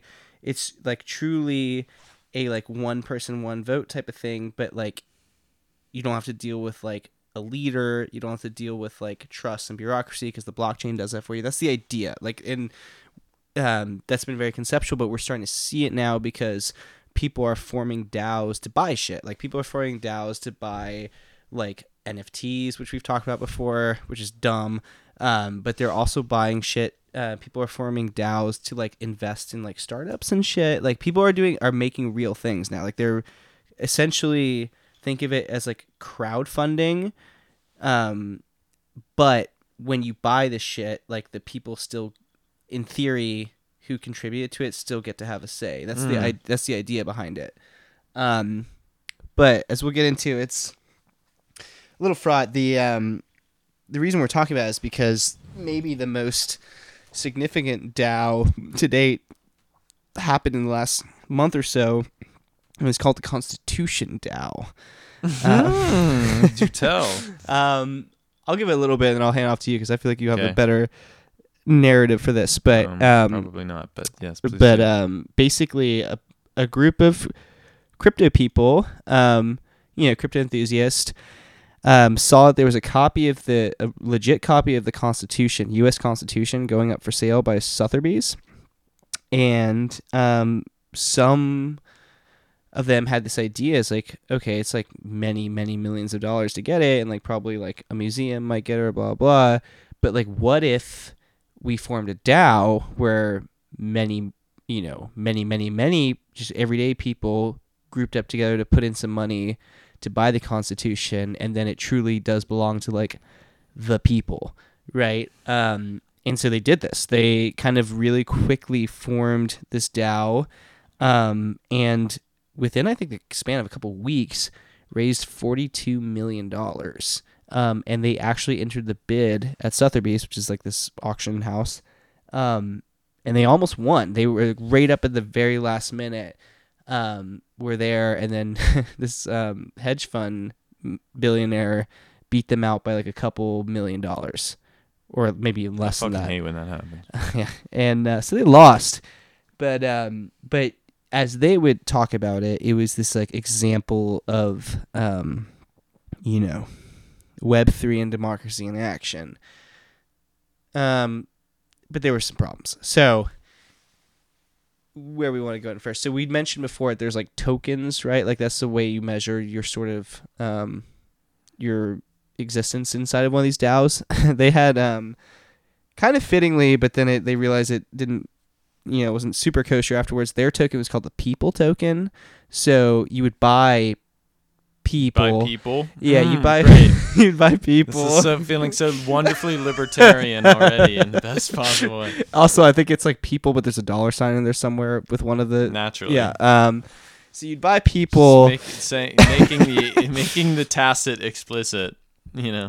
but uh, it- but but people itself is like, you know, for people including myself who know nothing about like all these fucking coins and shit. The coin is like you can't like buy shit with people coin, right? Like you ha- it doesn't necessarily have a value.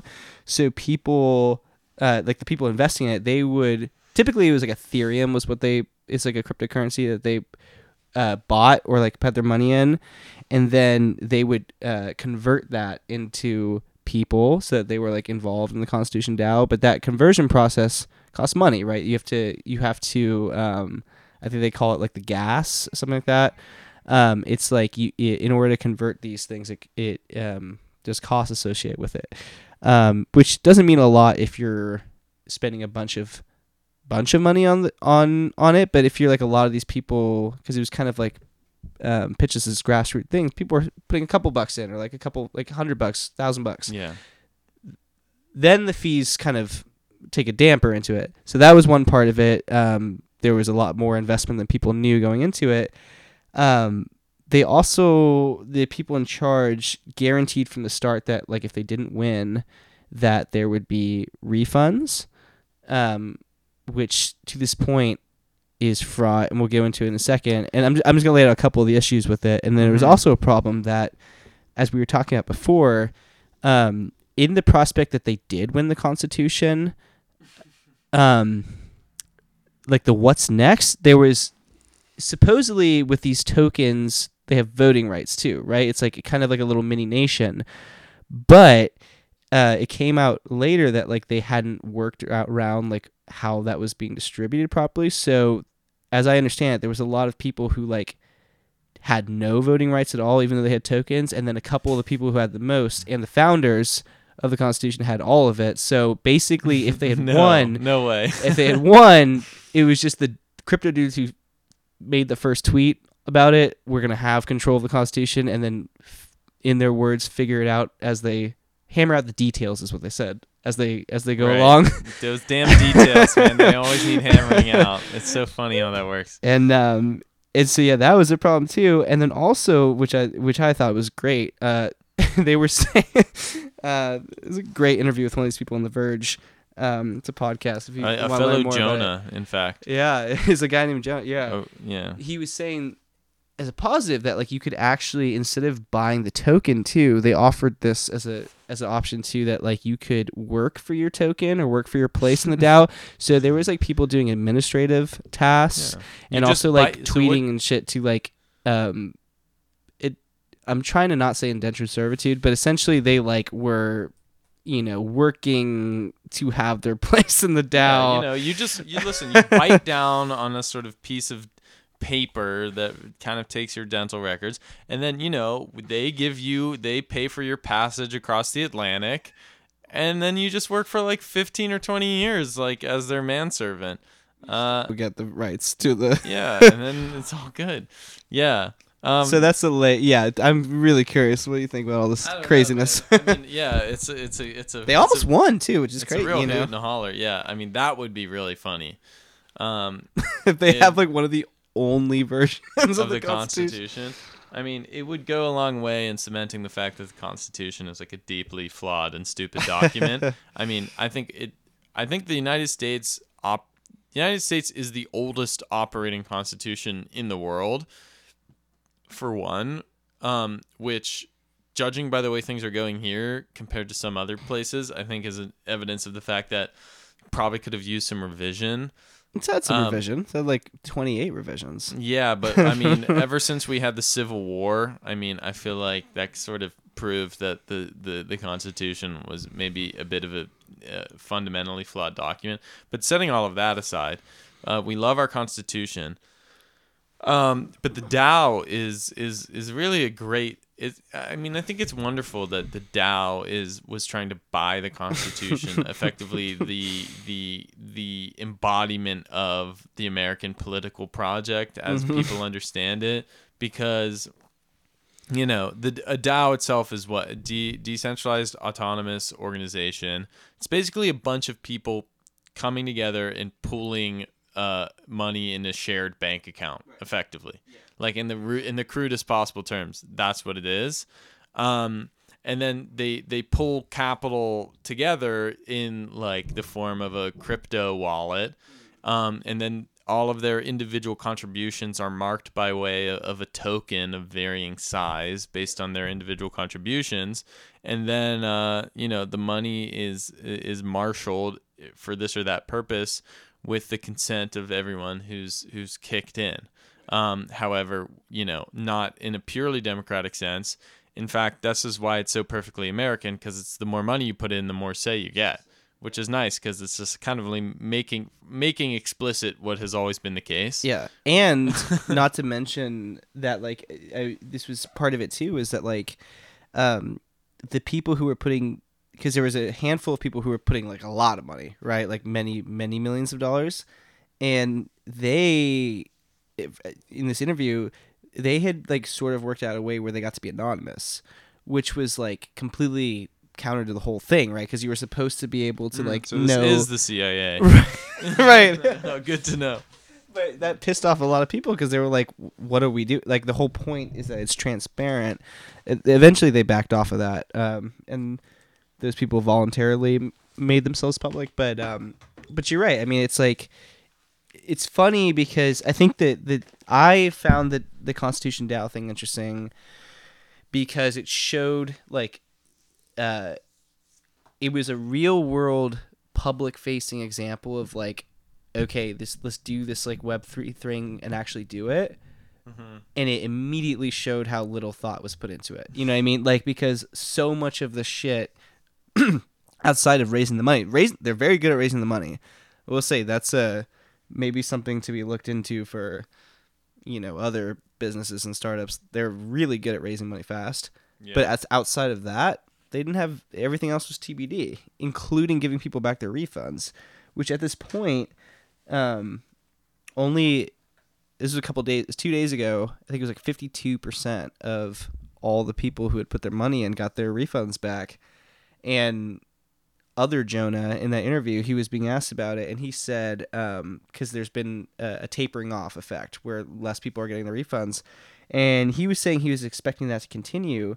And um, Nilay Patel, the interviewer, he was asking why um, why do you think that's okay? Well, like why aren't they getting their money back? And his first answer was that like, well, people in crypto, um, you know, put a little bit of money here, put a little bit of money there. Like they like to experiment, you know what I mean? And sometimes like you forget where your money's at. And I, and he was like, I think a lot of people probably maybe have just like sort of forgot to do the refunds. And he was like, that sounds a little that's like 20 million dollars worth of forgetting shit and and he was like well part of it is probably the gassing fees too which is what we were talking about before with like the transfer fees so not only do you have to pay money to transfer into the people token on the way in? But when you're getting the refund you have to transfer that same amount or more depending on how you know the the rates have changed to get your money back. And so a lot of people there's a vice article um, that came out last week that was documenting this.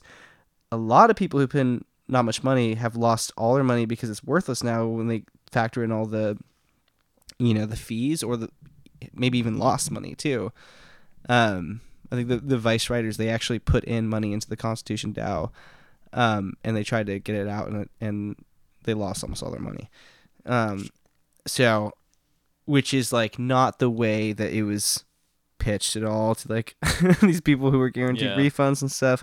Um, and like, you know, who cares, Mm, right? It's you just know. like this is just some people who lost money, but it's also like it, I think it, the broader point is that like it shows how little really thought process there was in this thing that's supposedly going to be the next, you know, societal transfer, you know, the big transfer transformative thing that's, you know, bringing socialist America to like the fucking crypto internet. Like Mhm. it's clearly not super thought out. Right. I mean, well, yes, because clearly it's just like okay, typically in like an organization that would like try to buy something like a company, you know, or or or or, or the Constitution, say, um, you know, for instance, uh, you would have like a board of directors and you know you would have c-suite people and like there's there's there's a very clear hierarchy through which decisions are made. But the dao is saying um, you know everybody is sort of is an equal equal player commensurate to their input. Um, and there isn't really any hierarchy it's just like you know how much you want to speak up um, which is like uh, how much you want to spend very cute i mean I, I i think some of them are not also uh i don't know how much i don't know if all of them function on the same principle of like you know the more money you get the more tokens you get like the dave and buster's principle but i think that is Yeah. generally the principle There's yeah, there's some. To, to be fair, there are some that I think are more like more genuinely regardless of what you put in, yeah. it's split another way. But there's not like a like there's not like a set thing. You know what I mean? It's like it's a it's it's this like the web 3 thing is trying to assign like this category of thing to something that's being worked out in real time. Yeah, it's just Um, funny because I feel like they always keep ending up in like people just getting scammed and like people Yeah. running away with the money. Um, Well, that's the big thing here, right? Is because like essentially there's somewhere in the neighborhood of 20 million dollars sitting on the blockchain right now that's unaccounted for. we should get it, dude. um, and they've said his official word was that the refunds are like um, indefinite, but like, I mean, check back in in however many weeks when they start investing that into some other shit. You know what I mean? Um, it does seem like a scam, and it seems like we were talking about this off mic, but um, a lot of these like people who are doing Web three are the same people that were like doing the quote crypto shit when we were in high school, you know, and like they they're not like fucking socialists. Like they're fucking Right, well, that's the libertarians, you know what I thing, yeah, mean? that's Like yeah.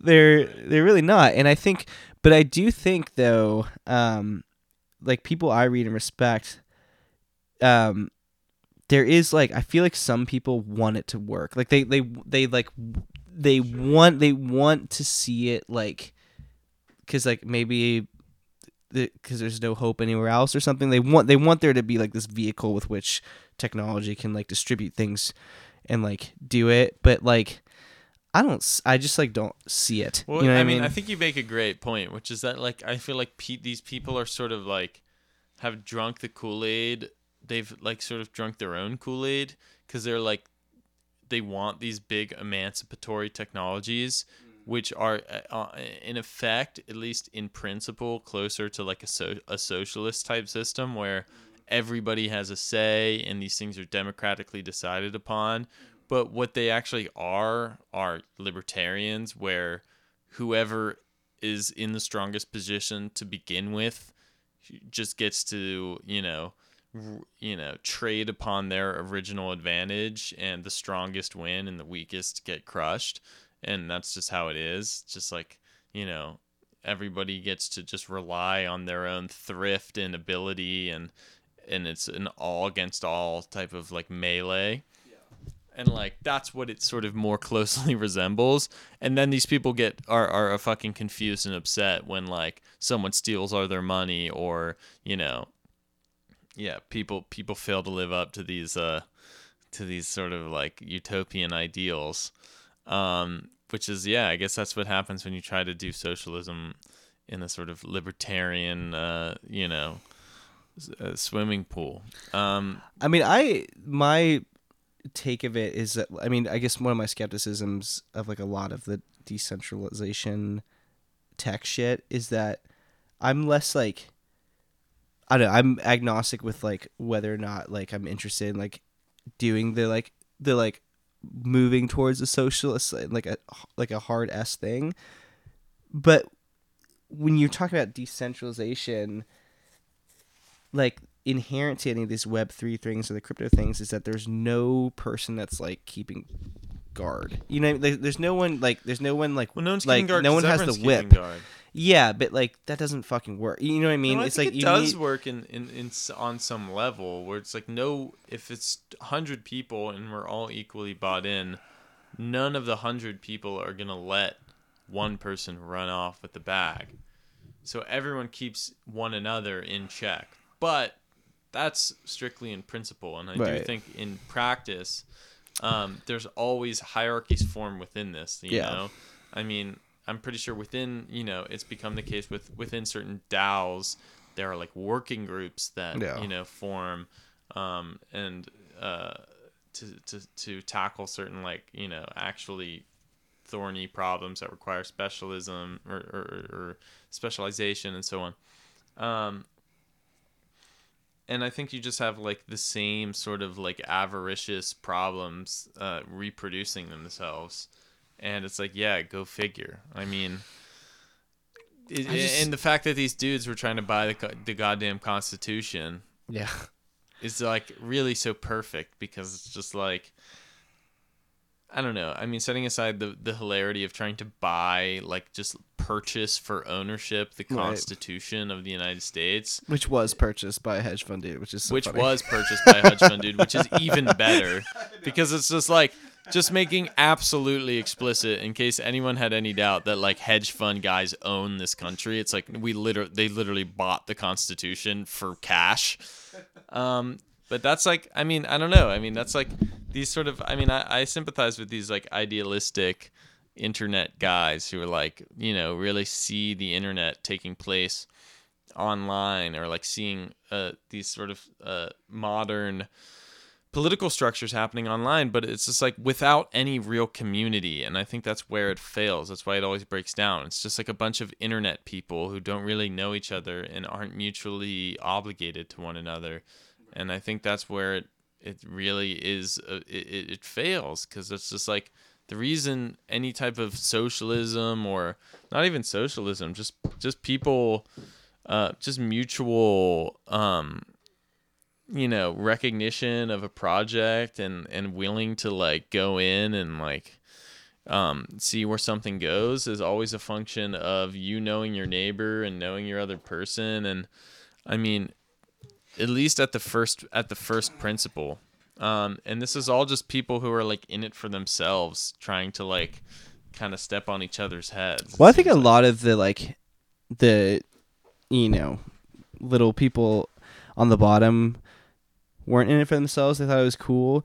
But I guess my like cynical thing is just that at least when it comes to like the internet internet part of it is that like there is a expertise or like knowledge gap that like these like crypto dudes who are like not who are who are definitely in it for themselves they do sort of hold the keys to the kingdom a bit. And like they like even if you get a bunch of people sign on to like a DAO who like don't have a lot of expertise because you want people to be from all parts of life like the people who are in charge are those dudes that do have like the knowledge who are like the crypto dudes who are like trying to make out for themselves you know what i mean who don't really give a shit about you so it just seems like i know it's a simplistic tape but it's like oh like it's like it's Island. It's like super a- f- like inherently flawed to me because it's like the dudes who are doing the interviews with the Verge, the dudes who are like in charge, the dudes who like actually fucking like fucking are in the keys and run boardroom meetings. yeah. They don't give a shit about equality. Like they fucking they want to start They're make startups and yeah. make fucking money. Like,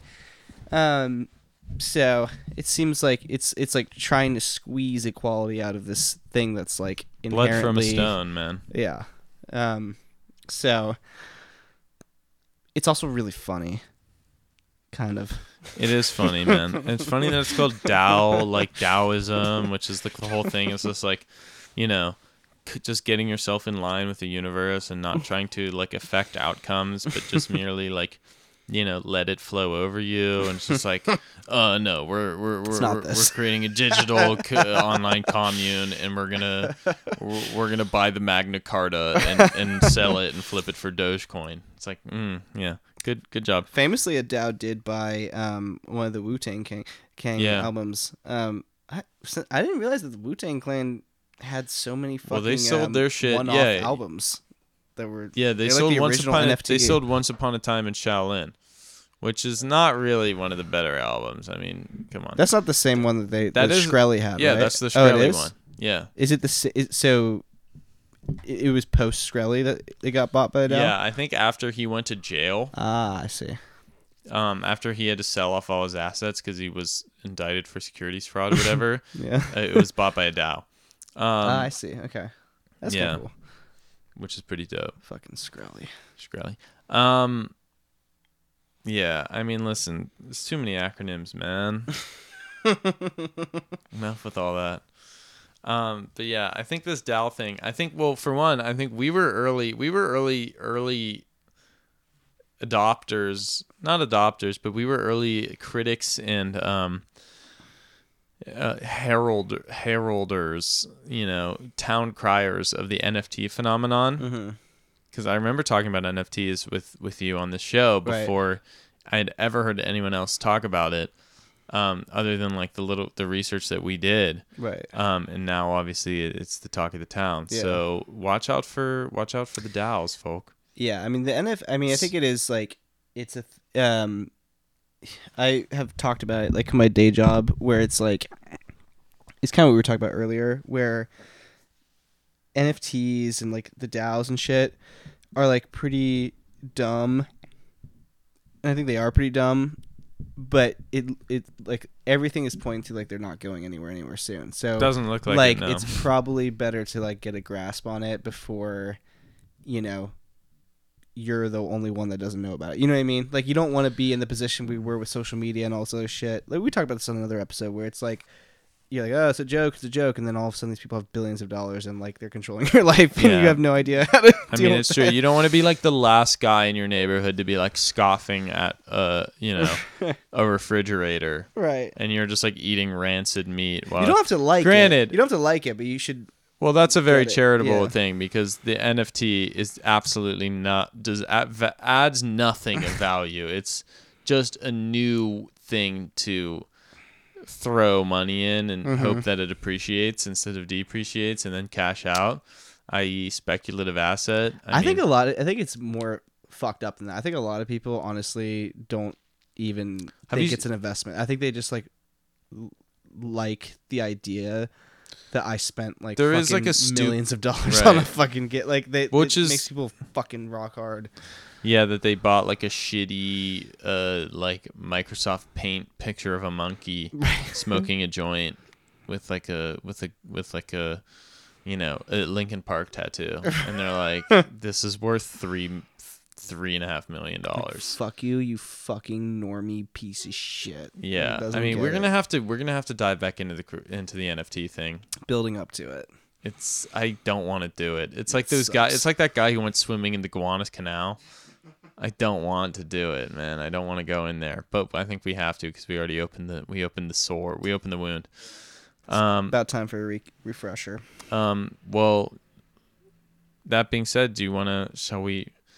Shall we plant the uh, plant plant plant Excalibur back in the stone until Yeah. next time? Let's do it. Um, I wanted to say this till the end to not put a damper and everything, but I do. Um, it would be it would be weird not to say something. Yeah. Um, uh, so you you know we mentioned our producer Ray, who we're very Producer fond Ray. of all the time on the show. Um, he's a honestly a really valuable part of this podcast and where it's been. Um, he died a couple weeks ago. Um, yeah, man. and um, yeah, it was a big blow, but and a a, a real um, you know be sorely missed on the podcast and in a lot of other aspects of life too, because he was truly a piece of joy and love and kindness where it often wasn't. Um, but it goes on, and the show will go on, but um, you know,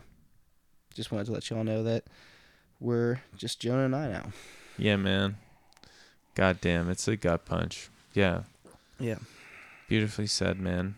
Our rest in peace to Ray, producer Ray. He was a real sweet, sweet force, uh, and has been with us. Had been with us since the since the jump. Um, a good dog, if ever there was one. Um, Shitty producer, but shitty producer. His honestly could have his production work left a lot to be desired, but goddamn, he made up for it in spunk. he sure did. Um, so rest in peace to him, man. His spirit will always be with us. If you've ever known a good dog in your life, Ray was better. uh, I guarantee you that. Um, so that being said, uh, we'll sign off, and we'll catch you hopefully next week in a much more regular uh, time schedule.